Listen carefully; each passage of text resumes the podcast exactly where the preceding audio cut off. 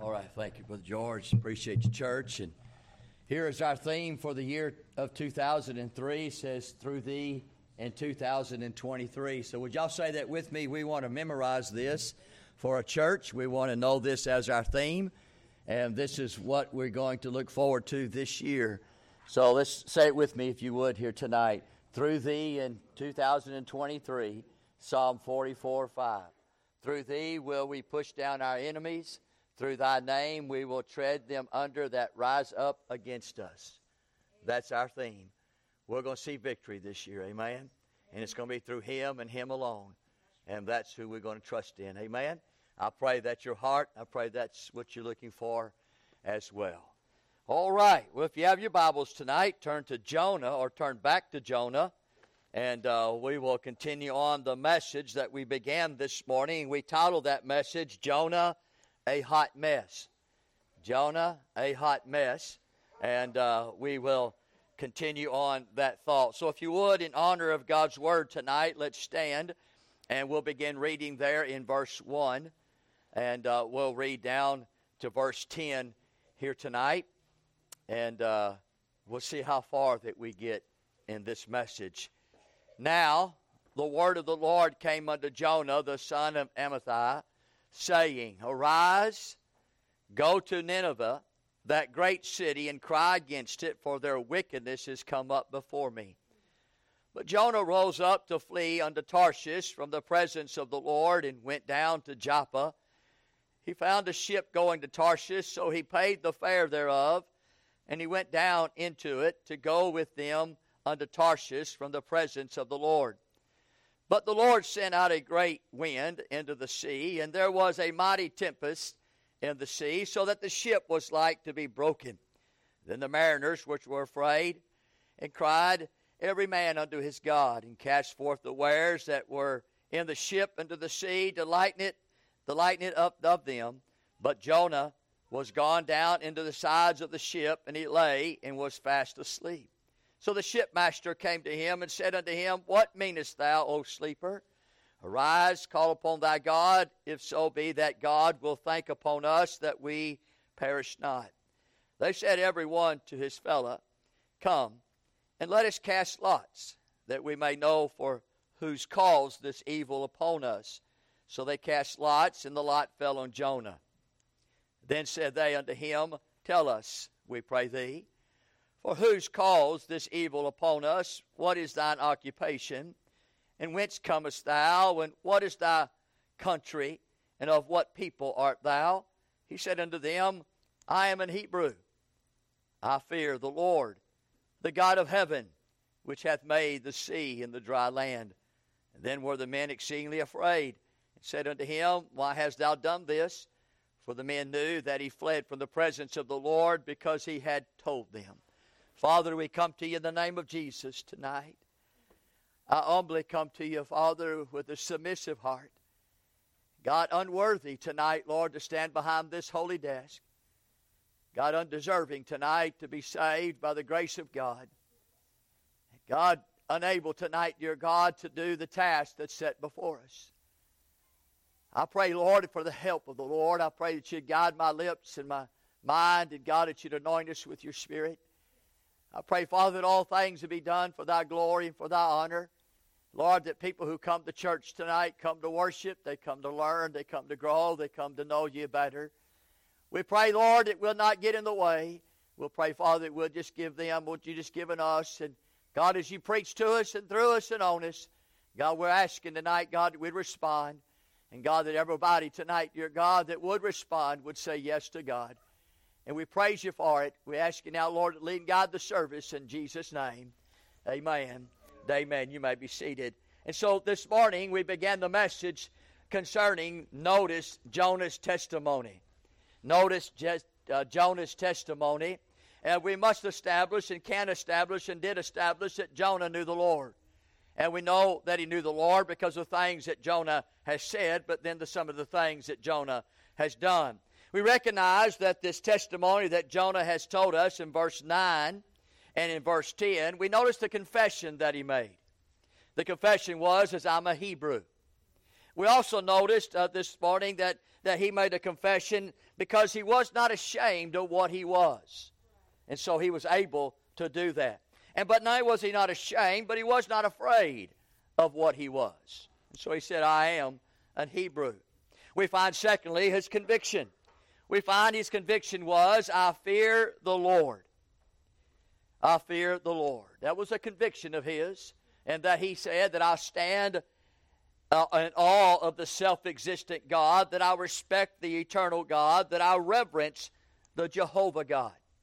We find not only there was unbelievers and believers, we understood that fearing the Lord brought a separation from a believer to, a, to an unbeliever tonight. We have talked about, thirdly, his claim. He says there in verse 9, the God of heaven. He claimed the God of heaven. In that claim, he claimed that he was the only true God. He claimed that he was the only true living God, that he was the creator of heaven and earth, that he was the maker of the sea and the dry land. We talked about the confirmation of this testimony in verse 10. We talked about him telling the men that he was he fled from the presence of the Lord because he had told them. That took humility to do that. It took honesty and it also took honor. He didn't excuse it, he didn't uh, justify it, and he didn't ignore it. We can say tonight, I hope, and you can say within your heart that Jonah was a believer. That Jonah was one who knew God, and God knew Jonah. And then we came, secondly, not to Jonah's testimony, but to Jonah's task. What was it that God tasked Jonah? We talked about his assignment. His assignment was in verse 2. He said, Arise and go to Nineveh, that great city, and cry against it. We recognize this morning that it was a direct call from God. It wasn't a second-hand call. It wasn't a call that somebody told him or he learned of. It was God directly speaking to Jonah. It was a direct call from the Lord. It was a desperate cry of the Lord, for he said to them, uh, Cry against it desperately cry against it. And then, thirdly, we recognize that it was a depraved city before the Lord. For he said, Their wickedness is come up before me. The people were evil, the king was cruel, and the heart was wicked of that city of Nineveh. Now, we say, we talked about, and I'm going to go over this just one more time so we can know exactly what God was asking Jonah to do. God was asking Jonah to go to Assyrian capital, Nineveh. Nineveh was a place where uh, Jonah would consider and was an enemy of Israel. It was also a city of violence. It was a people of brutality. We talked about these, but let me mention them again. There was a, a people tonight that relished, and a people tonight that was proud, and a people tonight that displayed uh, that their cruelty was their mark. Uh, they would cut off the limbs of people. They would gouge, gouge out eyes. Uh, they would let them roam in the streets with gouged out eyes and the limbs cut off. Uh, they also found that mass executions was their privilege and their, their passion, and so they killed many all at one time. Also, uh, they were ones who were shoving bodies on large stakes and where they would take that large stake, like a crayon I said this morning with a sharp edge, throw that body on top of it, and right in the rib cage, and they would die immediately. Uh, we find that they pushed them down so they would even go down further. They would uh, die slowly that way. And then they invented the crucifixion as well for a greater cruelty because they found that being crucified, you die even slower. And so the pain was even more. They filleted the bodies. Uh, they began there at the bottom of by their ankles. They cut up like you would fillet a deer or you'd cut a deer or a fish, and, and you began to peel the skin back. And they would take the skin off these bodies alive, and they would take that skin and put them upon a, a building and just began to paint that building with the skins of these individuals. Uh, you'll find also they began to grind the bones of those individuals as well. They beheaded people. They took the heads of the ones they beheaded and began to build uh, pyramids with those heads. They also took the heads of those they cut off and decorated the trees that they had uh, with them. They would amputate the limb, the limbs. Uh, they would blind people. They would castrate people. Uh, they would burn people alive. They would cut their arms off. They'd cut their legs off. They'd cut their noses off. They would cut their tongues out, and they would cut their ears off, and they would begin to burn small children alive. Now, why would you think this morning or this evening that anybody in a right mind would do such a thing? Well, they're wicked. That's what they do. And that's how they are, and that's what they want to do. It was a psychological warfare with them. Uh, they were telling the opponents, they were telling the enemies that you better think twice before you start a war with us. Because if you start a war with us, this is the things that you're going to do. Now, they would do this out in public. They would not do this in private. Uh, they would bring the whole city out, and the whole city would watch and look and, and ponder upon what was taking place. It was a complete fear amongst that people of Assyrians. Nineveh be, uh, being the capital of that city. We find, as you asked Jonah, Jonah, I want you to go to that city. And I want you to, to cry against it. Now, can you just imagine that Jonah knew that that city was a city where the Israelites will be destroyed? And so he can look at it and say, the enemy of Israel, this is what they do, and this is how they do their opponents and those that oppose them. Uh, and you want me to go to the city of Nineveh? I mean, that's the destruction of Israel. That's the deportation of Israel. These Assyrians are going to come through and they're going to begin to deport us out. That's the doom of Israel. And so now we come to Jonah having to make a decision, having to make a choice. And we find ourselves at that place as well. We find ourselves every day of our Christian life and Christian walk and decisions that God has said you go do. The, the very God has said, This is what saith the Lord. This is what the Word of God has demanded you and required of you. And each one of us today, on a daily basis, makes decisions and choices daily. Let's not be too hard on Jonah here tonight. We know what God asked Jonah to do. We also know that Jonah didn't do what God asked him to do. Amen. We know that. We've read the story. Everybody knows that tonight. Uh, but we find that was the task, that was the assignment. And then here we began the message tonight. I want you to know it's his awareness. His awareness. Uh, in chapter 4, turn with me and look there in verse 2. We find the awareness of Jonah. The Bible says, uh, he prayed unto the Lord and said, I pray thee, O Lord, was not this my saying when I was yet in my country? Therefore I fled before unto Tarshish, for I knew that thou art a gracious God, merciful, slow to anger, of great kindness, and repentest thee of evil. Now, this is what he knew. This is what he was aware of. When God gave him the assignment, and the assignment while he was in his own country, and God told him what he needed to do arise and go to Nineveh. This was his awareness. This was what was in Jonah. This was not something that he did not know. This is not something that he was not aware of. This is something that he said with his mouth.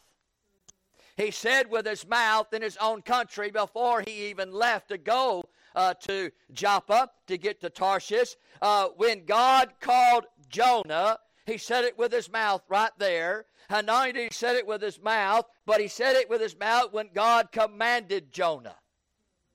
And so we see the awareness of it. And Fred, whenever you disobey God's word, and when you disobey God's command, you're aware of it. You can't face up God and say, God, I didn't know. You can't face the God and say, God, I wasn't aware. Uh, God, I, I, did, I didn't really recognize. I didn't really understand. I really didn't have the full of the full vision of what you wanted me to do. No, God's word says go. God's word says no. God's word says don't. God's word says do. And friend, we can't have the place in our mind to think that there's any place that we don't have an awareness. And it's okay. It's not. And so Jonah, awareness was with his mouth. But he said it with his mouth so we know what's in his heart. and then we know what he said in his heart. He said in his heart, uh, because of the very things that I know. He says, For I knew, I knew. He's speaking to talk about God. He's saying, he's saying to, to us tonight that I'm well aware of about when God asked me to do my assignment. That I knew that God wanted me to go to Nineveh. And I knew God because, see, I am a Hebrew and I fear the Lord, the God of heaven who made the sea and the land. I'm a believer in God. I am one who knows God, and God knows me. And what I know about God and I knew that if I go to Nineveh, I knew if I go down to the Syrians, I knew if I go to that wicked group of people, I knew that if I go to those wretched sinners, if I, knew that if I go down to where God's heart is pleading for sinners and God's heart wants to save sinners, and friend, uh, Jonah was saying, I knew, God, that you would be gracious to them. Those filthy, rotten, dirty, low down piece of trash, the armpit of the nation of Assyria, the capital in Nineveh. You can't get no more devilish and satanic and wicked and ungodly, friend, than any other place in all the world. And Jonah says, I knew, I just knew. I knew God if I went down there and I began to preach to them, I began to cry out to them, I began to tell them about you. I knew that the God in which I know and whom I love is a God that's gracious. I just know, God, that you would show favor to them. I know, God, that you would have pity for them. And aren't you glad tonight that that's the kind of God that we serve? Aren't you glad tonight that when you got saved, that God looked upon you, He had pity upon you, He showed favor upon you, that friend, you didn't deserve His grace, you didn't deserve His, His mercy, you don't deserve His blood, you don't deserve His salvation. Oh, but God's a gracious God. And oh, Jonah said, I knew. I knew not only that you're a gracious God, but I knew uh, that you were a God that's a merciful God. He says there in that same scripture, verse 2, he says, a merciful. That word merciful means full of compassion and full of love. Oh God, I knew you say, I didn't have the heart for the, for the souls of Nineveh. I didn't have, oh, Jonah saying that I didn't have the compassion for the men and women and boys and girls that were going to die and go to hell. I didn't have the love of them going, Lord, I did not have it. And I didn't want them to know about the grace of God and the mercy of God because I knew that once they heard about your mercy and about your love and about your compassion, that they would come to know you. And that's a Gentile city, a dog. And so Jonah was saying, Lord, I know that you're merciful. I know, Lord, you're full of compassion and love. I know you're graceful. You got pity and you show favor toward the sinner and the wicked. He says, God, but I know also know that you're a God that's long suffering. He says in there in verse 2, he says, of slow to anger. Lord, I know you got patience with them. I know you got forbearance with them.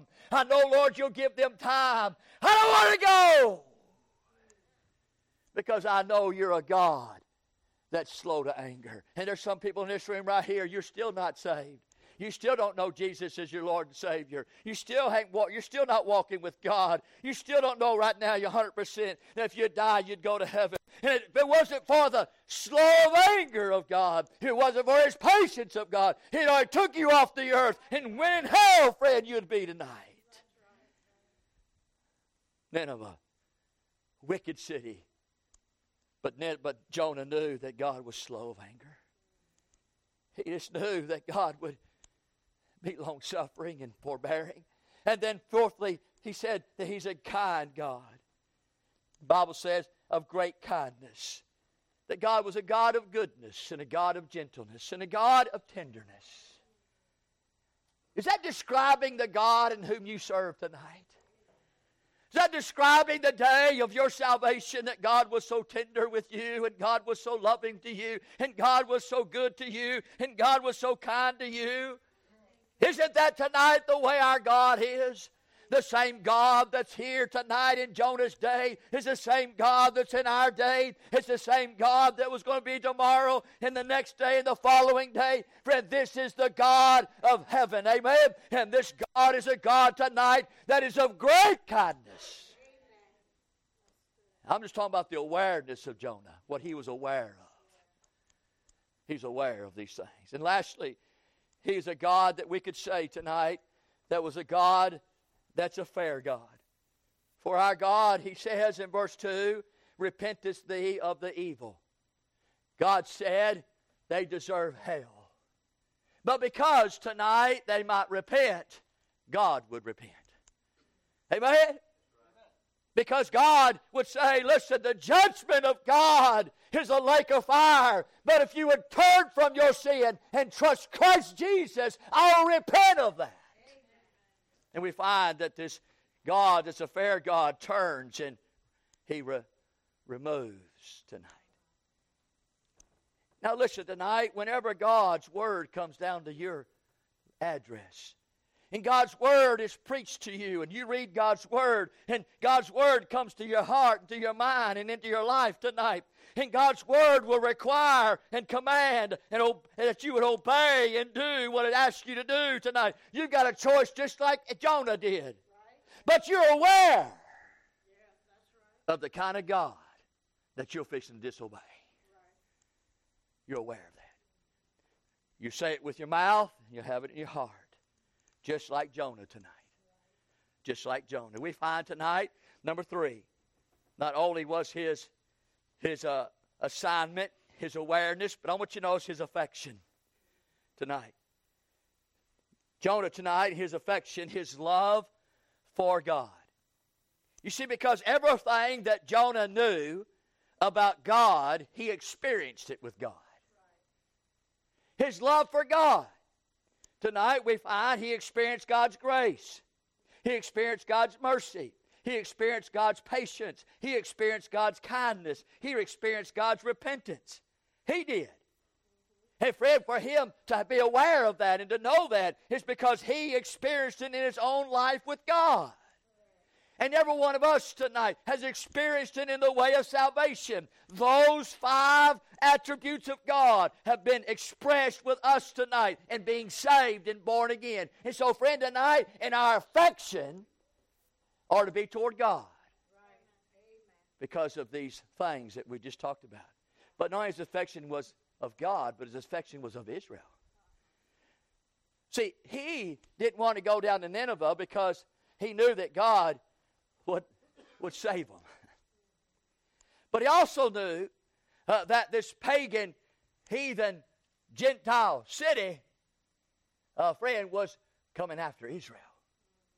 And so one of the mindsets of, of Jonah was this tonight. And boy, we do this sometimes is uh, God, I'd rather you kill them than save them. Because, see, if you would just wipe them off the map, then Israel will be saved. See, he had a love for Israel, but that he would defend them and protect them. And so, if I don't go down to Nineveh like God told me to, then I'm doing something that I love, and that is hopefully that God won't save them, but God will destroy them. If they destroy them, they won't destroy us. See? And many times tonight, God may ask us to, to witness to somebody who has earrings all over the body have blue hair, have tattoos all over their face. They're wearing ungodly clothing. They're speaking ungodly language. You talk to them, and they're just weirdos. God says, listen, ask them to come to your church. What? I mean, dear God. I mean, that individual there, they look like a freak. I mean, there's something. How, what, they walk in our church. I, I, I don't know about that, God. Oh yeah, is that right? Are you, are you just like Jonah? See, you experienced the love of God, the grace of God, the tenderness of God, the forgiveness of God. You've experienced God turning His wrath against you, away from you. But you don't want that individual to have that either. Homosexual. I mean, one tonight that's just a flaming. Heard that before, huh? Flaming homosexual. God sees you see that flaming homosexual, a lesbian, or, a, or a, a whomever it may be. He says, witness to them. Invite them to your church, Independent Fundamental Baptist Church, Glory Baptist Church on Brand Lane. Little bitty old church down there. Have that flaming homosexual come to your church. You say, What? really? You're just like Jonah. Amen. Say what you want tonight. You say, I'm not prejudiced. I'm not racist. I'm not biased. Oh, yeah. Oh, it just may be. They don't have the right color skin. They don't talk the right language. Uh, they don't have the great look. Uh, they're not the kind of prototype of what you would want to have a member of this church tonight. Oh, God, help us tonight. Amen.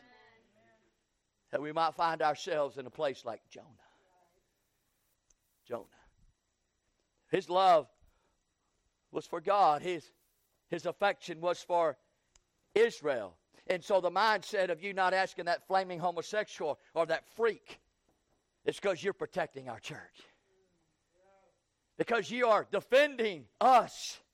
To say, boy, if something like that would come through here, it may just cause all kind of trouble. Uh, listen, friend, that's just like Jonah. We find here not only his affection to his love for Israel, but his love for himself. He says there in the scripture, he says, Therefore I fled, there in chapter 4, verse 2, Therefore I fled before unto Tarshish. He may have a love for God, and he may have love for Israel, but his love for himself exceeded it all. And can I say this to you, dear friend? Whenever God gives you his word, the Bible, and you disobey it, and you are stubborn and rebellious about it, then you are the love of yourself. You're loving you more than you love God. You're loving you more than you love your family. You see, he was concerned about how he felt. I just described it well ago. As he looked at the people of Nineveh, as he looked at the Israelites, their enemies, and how cruel they were, it was a big emotion and big feeling for Jonah to say, Listen, man, I don't want them people to be saved. That's why he's selfish. Because you're more concerned about how you feel. Who cares how you feel? Nobody cares how you feel. You say, well, listen, that hurts my feelings. That's what I'm talking about. Who cares? Who cares if you have feelings, who cares if you get hurt? We're not talking about feelings tonight. God don't care about what you feel. God don't care about what you think. And God don't care about what you even say tonight. If God cares about what's in your heart. And tonight we find that Jonah was selfish because he said, Therefore I will flee unto Tarshish because he was more concerned about how he felt than he was about God's Word. And many of people tonight are in that case, they're a big mess because you don't care about what God's Word says, you just care about how you feel. You talk to them. You go say, Why are you doing that? Why are you living like that? Why are you being like that? Well, because I feel like, you know, the way that I was raised. I feel like, you know, that I was, uh, maybe somebody was ugly to me, and I feel, I feel, I feel, I feel, I feel. The fact of the matter is, you're just disobedient to God's word. And friend, it's not about how you feel. It's about you being obedient to God's word. Amen? And so we find his love for himself. He was more concerned about how he felt. Number two, he was concentrating on what he thought. His thought was if I go preach to those people, I know God, He's going to save them. He was more concentrating on what he thought that God would do rather than what God told him to do. Right? That's what wrong with Jonah. He was about loving himself. He's more concentrating. He wasn't concentrating on God said, Arise and go to Nineveh. He was concentrated on when he gets to Nineveh and he preaches to them and they get saved. And that's exactly how we do and function in our Christian life. We're always concentrating on what I think. I know what you're thinking. We say that to our spouses. I know what they're thinking. You know what? I think uh, that we ought to do it that way. A lot of people always do that because they want to always give their opinion. Right? I think you ought to do it this way.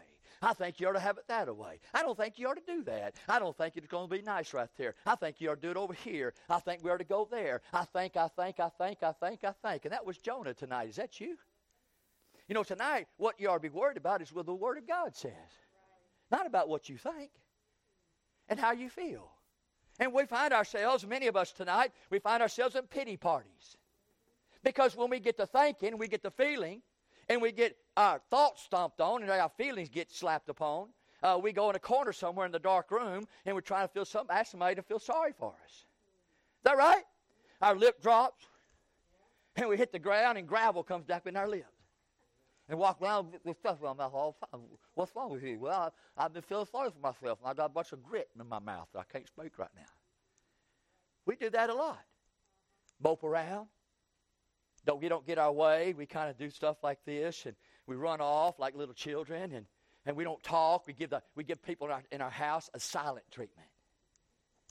Yeah, that's how we do it. That's what Christians do. We give silent treatments.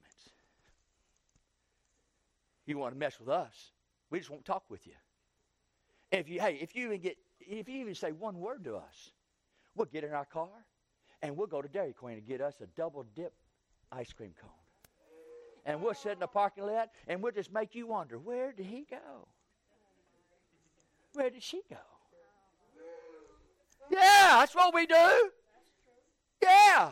That's what we, and we get so mad sometimes, we get so babyish and immature and so childish that when we're, we're supposed to sleep in the bed with our spouse, we sleep on the couch.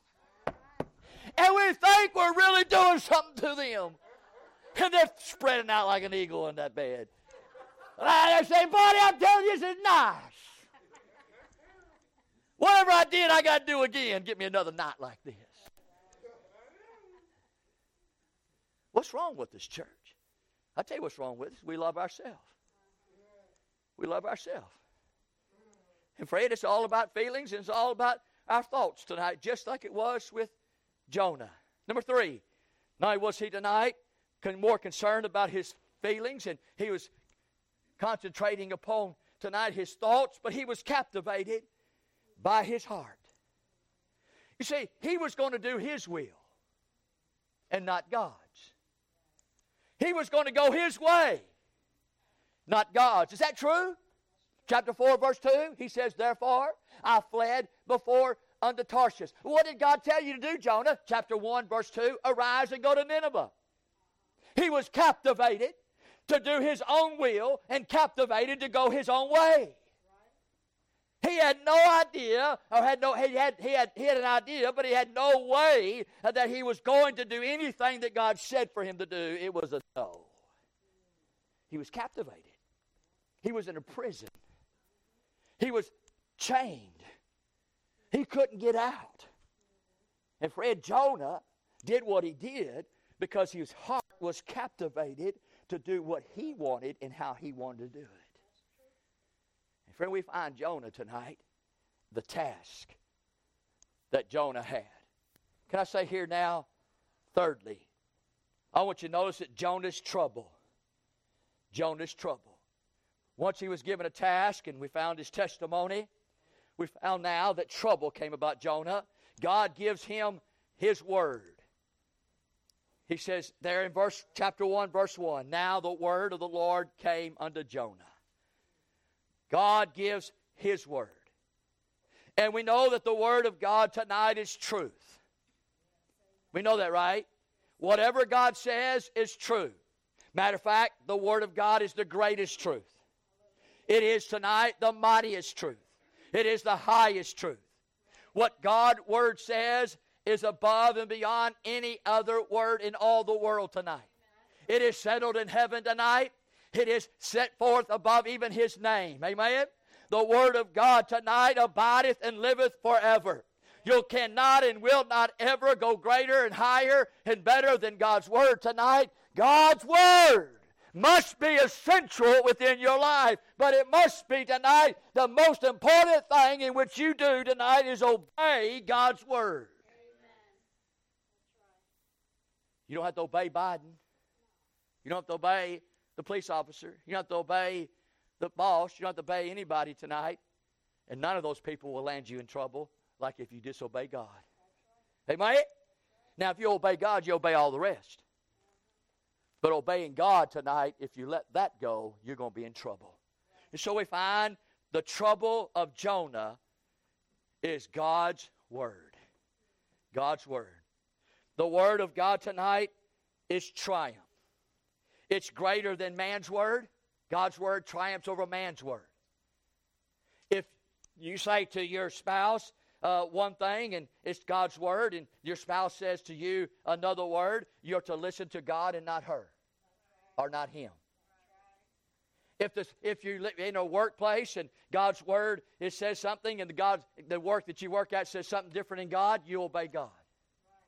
If our society or our government tonight goes against God's word, we obey God. Is that true? It's the greatest tonight. It's a tri. It triumphs over man's. It, it's mightier than any other word. Nobody's word is mightier than God's word. Uh, no other man's word or, or others' words, even your word tonight, is less than God's word. So we find tonight the word of the Lord came unto Jonah. He said to Jonah, Go to Nineveh. That's what God said. Now we find not only did God give his word, but now Jonah gives his word. He says in chapter 4, verse 2, he says, O Lord, was not this my saying when I was yet in my country? So, chapter 1, verse 3, we find that Jonah said, Jonah, but Jonah rose up to flee unto Tarshish from the presence of the Lord and went down to Joppa and found a ship going to Tarshish. So he paid the fare thereof and went down into it to go with them unto Tarshish from the presence of the Lord. Number one, God's word was refused. And tonight, when you are disobedient to God's word, you refuse his word. And you are called disobedient, stubborn, and rebellious. Did you know that tonight?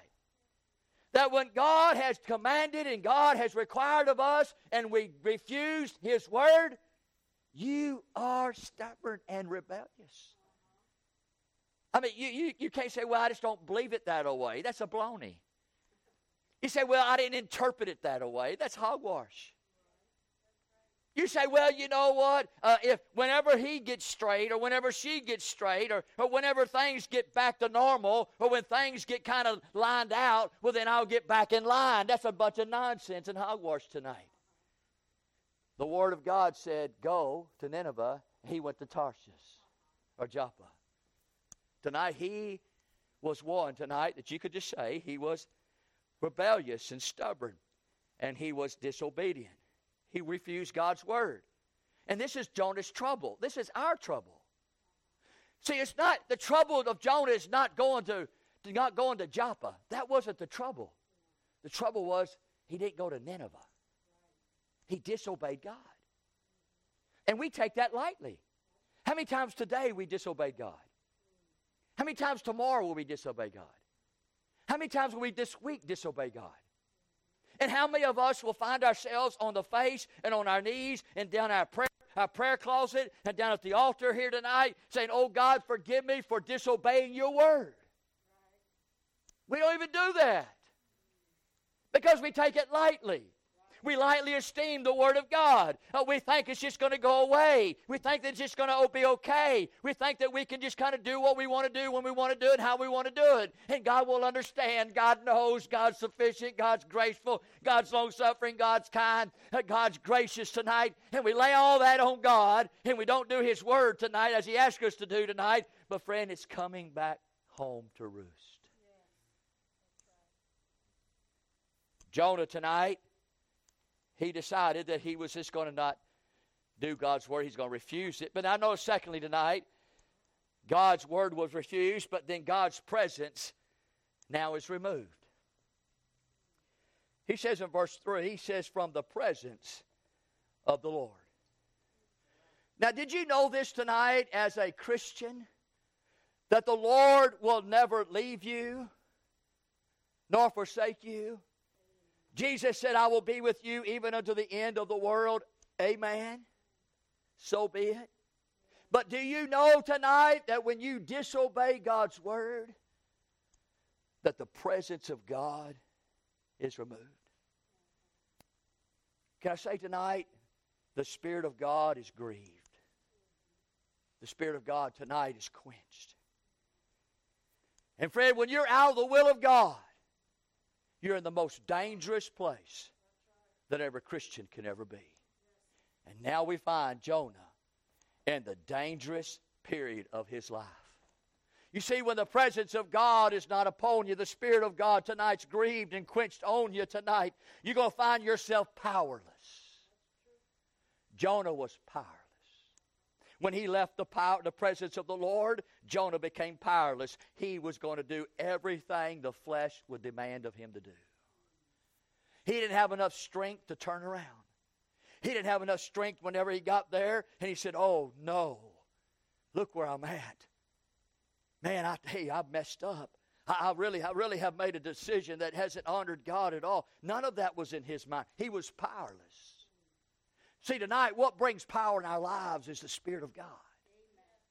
What gives us tonight life and what gives us tonight the very power to live for Jesus, to do what Jesus wants us to do, is the Holy Ghost of God tonight.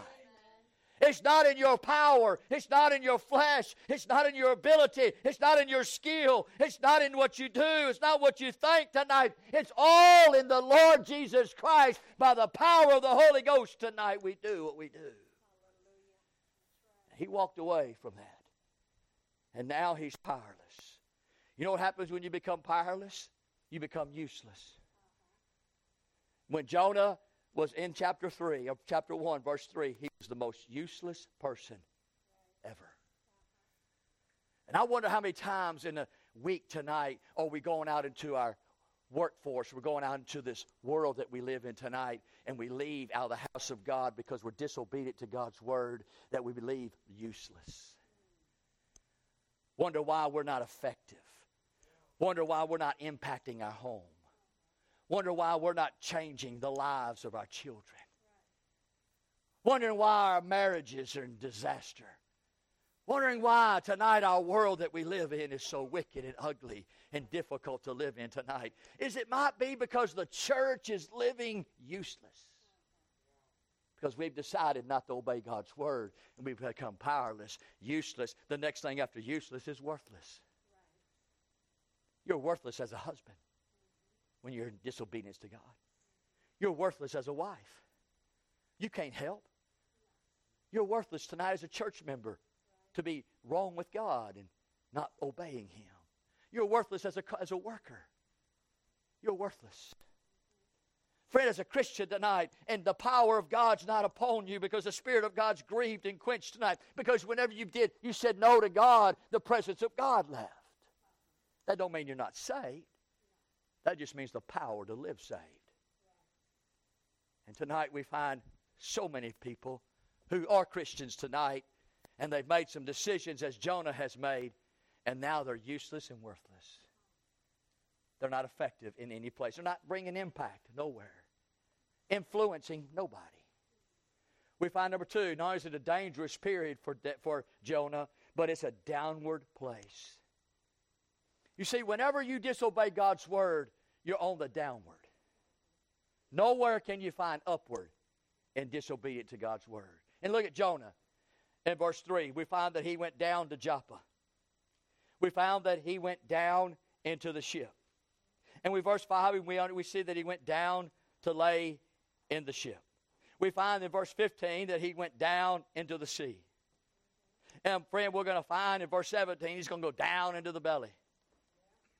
And friend, that's where you're going to land. You're going to be down, down, down, and down. When you live a life of disobedience and stubbornness and rebellion towards God, you're going to live a life that's always down. You're going to be discouraged. You're going to be distraught. You're going to be as one who never is happy, always complaining, always griping, always got a problem, never satisfied, never content, always blaming others, never, never come to the place where there's this joy in your heart, and you can't ever just get over the hump. You can't ever just get to the place where you need to be because your road is down, down, down. You bring people around you down. Everybody you around is down. Your home is down. Your church is down. Your world is down. That's what happened to Jonah. You think everything was okay when Jonah got on that ship? Everything went down. Is that right? Because Jonah was down. The fact of the matter is tonight is that when you disobey God's word, you're going to find you're in a dangerous period, but you're also in a dangerous or in a downward place. But thirdly, you're in a deceptive position. See, tonight, I don't know if we really on purpose, do we? To disobey God? Do we do that on purpose? Do we just say whenever there's an opportunity where God says to do something and God's word says don't do something and God's word says, you know, these are the things how I want you to live and the things that I want you to live for and the things I want you to live in. And you and you don't do what God's word says tonight. Is it something that's just done on purpose? Or is it like, man, I really want to do it. I really don't want to do it. I, I'm really trying. I'm really trying to get my act together. I know I'm a hot mess. But man, I don't want to be a hot mess. I, I really want to work this thing out, and I want to be where God wants me to be tonight. But tonight, if that's not even your mind, then you're in a deceptive position. Number one, in this deceptive position, I notice in verse 3, to think you can flee from God. See, Jonah was deceptive with that. Did you really think that Jonah could flee God? And do you think you can be disobedient and flee God? Do you think you can be disobedient and get away with it? It's deceptive, isn't it? It's deceptive to take God's word and just absolutely on purpose just go against it, thinking that it's okay, everything's going to be all right, that I can flee God. That somehow, some way, I don't have to love my wife as Christ loved the church. Some way, somehow, I don't have to submit myself unto my husband as that's right for the Lord. Somehow, I don't have to obey my parents and, and do what's right in the Lord. And somehow, I don't have to come to church and, and serve Him. Somehow, I don't have to love one another. Somehow, I don't have to do this and I don't have to do that. And somehow, I can live like I want to and when I want to and how I want to. What's wrong with you? You're deceived. To think that you can flee from God. For every child of God, when you sin, God's going to chastise you. There's going to come a chastisement. Hebrews chapter 12, Proverbs chapter 3. God will begin to work on you. God ain't going to allow his children to live in sin. God ain't going to allow his children to go on in disobedience and stubbornness and rebellion. Are you kidding me? If you can go on disobeying God and you can live your life that way, you're not even saved. God will always chastise those that He loves. And those that He don't love today, the Bible calls them bastards, and they're not even His. And we find tonight the scriptures very clear and plain that, oh, Jonah, he thought that he could flee from God. He said he left the presence of the Lord. He was deceived. Number two, he thought that he could be free from God. Now, he refused his word in verse 3. Yeah, friend, you can't refuse the wind. Look in verse 4. But the Lord sent out a great wind. You know, he refused the word. Oh, but God said, I'm going to send a wind. And guess what he couldn't do with the wind? He couldn't refuse that. You see, if you think tonight you're free, you're not. If God's word is a disobedience, guess what else God's going to send down your line? He's going to send a wind. You think you got away with it. You think I've just been disobedient? I live, I, I, treat my husband bad, I treat my wife bad, I treat my parents bad, I treat my church bad, I treat God bad, I, tre- I do everything I want to and live like I, I like I, like I desire. I'm just some, I'm some piece of work I am. And I tell you what, and God's just going to overlook that and pass by and, and just kind of say, okay, pat you on the back, say, oh, I understand, dear child. Everybody's wayward from time to time. No, God's going to send a wind. You think disobeying the word is bad. You wait till you get in the wind. Well, Jonah's in the wind now. We find this evening that in this wind that we're speaking of tonight, that this storm that he sends, the, the wind obeys God. Now, who do you think's going to win? Jonah, who disobeys God, or the wind that obeys God? The wind. All right, all right, that's a good answer. Uh, the sea obeys God, right? The water that you and I would say is not even living, it's just water. We look at the wind, and the wind comes to and here. We don't know where the current's coming from, but we can feel it, and, and we can we can know it because uh, we can we can have a, a wind upon us tonight. And, but yet the wind came because God sent the wind. The sea was stirred because God stirred the sea. The tempest that came was God sent the tempest. And all the wind and all the sea and all the water and all the waves and, and all the ruckus he said to Joe, he said to Jonah, You disobeyed my word? Meet my wind. Meet my wind. Sure enough, we find the storm. The storm is there because of Jonah. Verse 4 And the Lord sent out a great wind of the sea, and there was a mighty tempest in the sea, so that the ship was like to be broken. So the storm is there because of Jonah is there. If Jonah wouldn't have been there, the storm wouldn't have been there. You, you to agree with that? The only reason why there was a storm was because Jonah. In your home tonight, the only reason why it's dysfunctional is because you're there.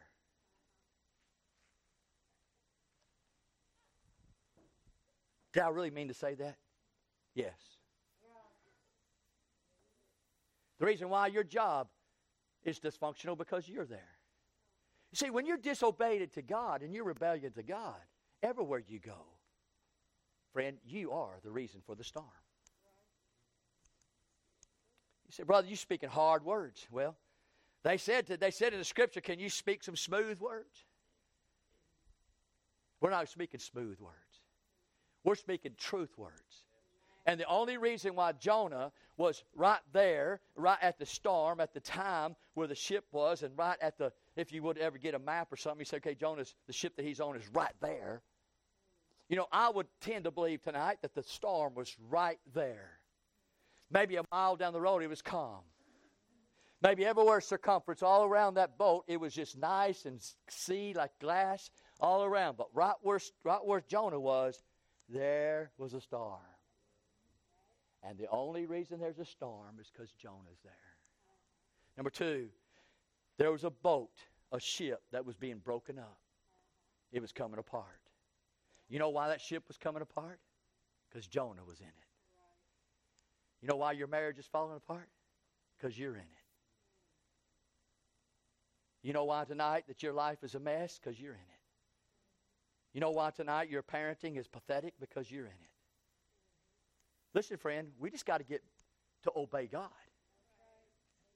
Because the fact of the matter is, we wouldn't be right where we are tonight if we were in obedience with God. Is that true? That's true. We can, tonight can look at all the trouble we have in our lives tonight, and we can all maneuver around. We can all go back and say this right here God's Word. And I just didn't do what it said. Is that true? Everything in our lives tonight stems back to us obeying God. And Jonah tonight was in that storm, in that broken boat. And he was the only reason why that boat was breaking. Number three, I noticed that only the storm was there because he was there, the broken boat was there because he was there, but I noticed the sailors were afraid. The Bible says in verse 5, then the mariners were afraid. We notice that the, the, the sailors were afraid because Jonah was there. And do you know tonight when you're disobedient with God and you're out of wits with God and you're not in God's will tonight, that those that are around you are afraid? They're afraid. They're afraid tonight. And you bring fear to people's lives when you're wrong with God. You bring your home in a place tonight of danger because you're not right with God and, and you're not in the will of God. And God's going to chastise you and God's going to bring a wind to you. And guess who gets affected with the wind? everybody on the boat. And tonight we find that these sailors, they were just scared to death. Why was a sailor scared to death? There's no doubt that they, that they sailed before in a storm. There's no doubt in my, life, my mind that they sailed on a ship before. But what was this so special about? It was about God sending a wind. That's why. And God sent a wind because there was a man who disobeyed his word. And he said, Listen, you refuse my word, but you ain't going to refuse my wind. And you know what? I'm going to break up this ship. I'm going to cause this tempest. And these sailors are going to fear because of you, Jonah. Look what we're doing to our families, dear men. Look what we're doing to our wives. Look what we're doing to our church. Because we don't want to obey God. Look at our country tonight. I'm going to tell you the reason why our country's in shambles and our country's downward and our country's pathetic tonight. Because men won't be men. And stand up with a hind leg and say, I'm going to obey God no matter what. I'm going to stay in the will of God even if it hurts and costs me. I'm telling you, the manhood tonight is such a low standard.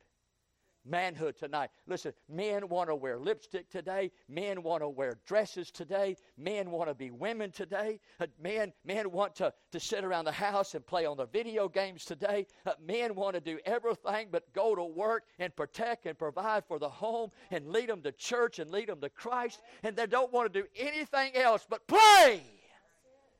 I'm sick of the man today. I'm ready for men to stand up and say, Brother, I'm going to be a man of God. I want to do, when I do wrong, I want to get right. And my whole idea is to live obeying God. And obeying God, I find that I won't bring no danger to my home. I won't bring no danger to my spouse. I won't bring no danger to my finances. I won't bring no danger to my church. I won't bring no danger to my community. That I can live a life pleasing God, not like Jonah. Amen. Men not working. Man, if you don't work, you shouldn't eat. That's what the Bible teaches. The Bible says a man don't take care of his own household tonight, he's worse than an infidel. That's just not going to work every day. And a lot of times, friend, we find ourselves in a place where we won't be pat on the back because we go to work. Whoopie doo! Man, a lot of times men think they're men because they had children. That don't make you a man. A lot of men think they're men because they got a job. Man, that don't make you a man either. What makes you a man tonight is one that lives for God, lives according to God, and lives what God wants him to live so that they won't find themselves in a place where they're bringing fear to everybody around them. You know the worst place to be? In the presence of somebody that's stubborn and rebellious. That's a dangerous place. Amen. I'm about to close for you, those that keep watching that, keep on looking at your watch. Here, can I say here, thirdly, and we'll close with this thought here, is the shipmaster gives us his word. You see, God gave us his word. Jonah gave us his word. Now the shipmaster gives us his word. He says that in verse 6. So the shipmaster came to him and said unto him, What meanest thou, O sleeper? Arise and call upon thy God. Now, let me ask you a question tonight. If you're disobedient to God and you're rebellious and stubborn, we get like that all the time, and somebody says, Hey, could you call on your God? Oh, bad timing, sir. I'm not even doing what's right. And you want me to call on God? I'm running from Him. you, want, you, want, me to call to Him? I'm, I'm out of His presence, man. I'm, I'm supposed to be in Nineveh. I'm over here in Joppa going to Tarshish. And I know the storm's happening. The boat is breaking up. The men are scared to death. And here comes the big cheese, the big honcho. He comes running in into those shipmaster. He comes running down into those sleeper and says, Oh, sleeper, get a hold of God. That's like you with a spouse that's going through trouble and difficulty in life. And your old spouse is not right with God. They're rebellious and stubborn towards the Lord. They're not obeying God's word. And you need somebody to get a hold of God. And you can't even go to them. You can't even say, please, my heart is heavy. Man, I got so much things in my life. I got a burden on me. Life is just killing me. Would you call on God? There's no way. No way. That's like coming to a church member who's living out of the will of God, living in sin, just doing as they please. You come to him and say, Boy, my heart's broken. I've got a I got somebody I love dearly. He's got cancer. I, I, have got a job I lost, and, and I don't know. I, I don't know what to do. My wife planned on leaving me, and, and man, I, I'm just in shambles right now. Oh, dear brother, oh, dear sister, would you get hold of God? And they're not even right with God. That's what happened to Jonah. Here's the shipmaster. Man, they're scared to death. They think they're going to perish. They run on down to the old sleeper. Sleeper call on God.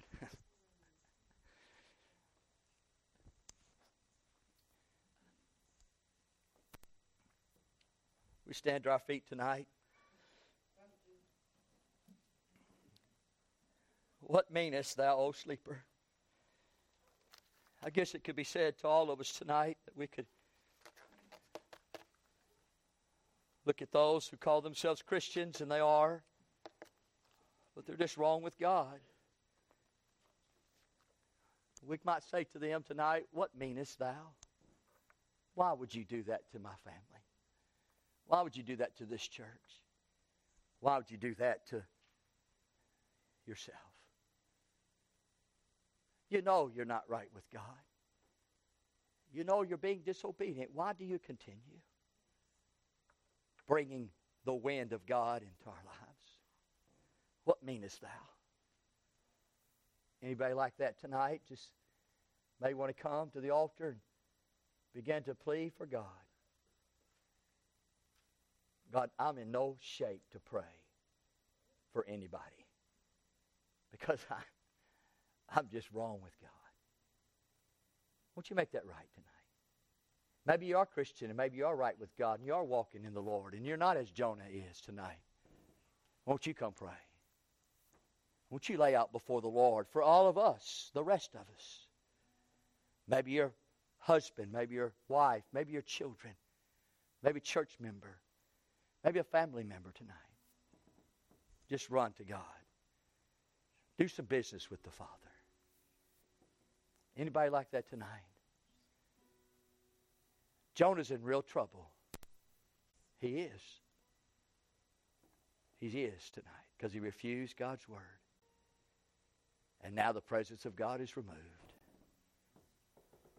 Boy, he's in a real trouble.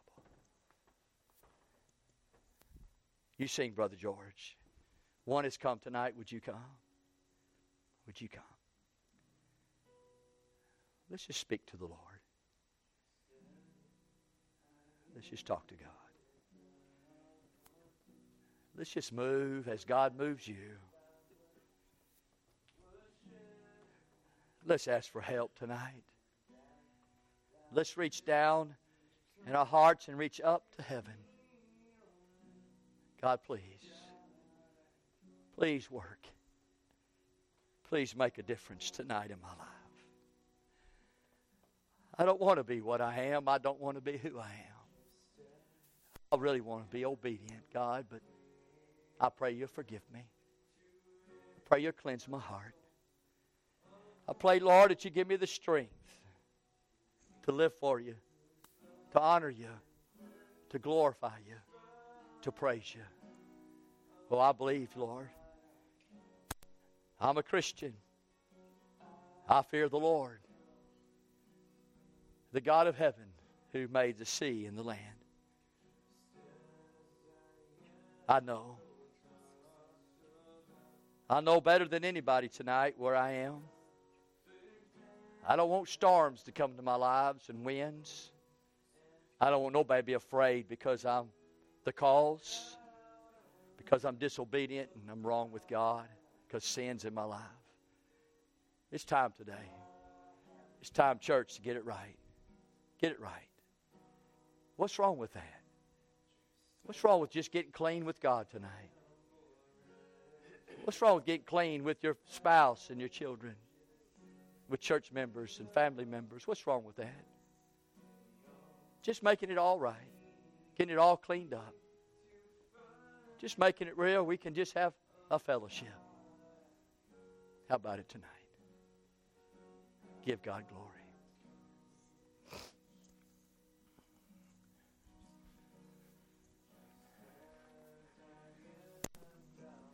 You come for?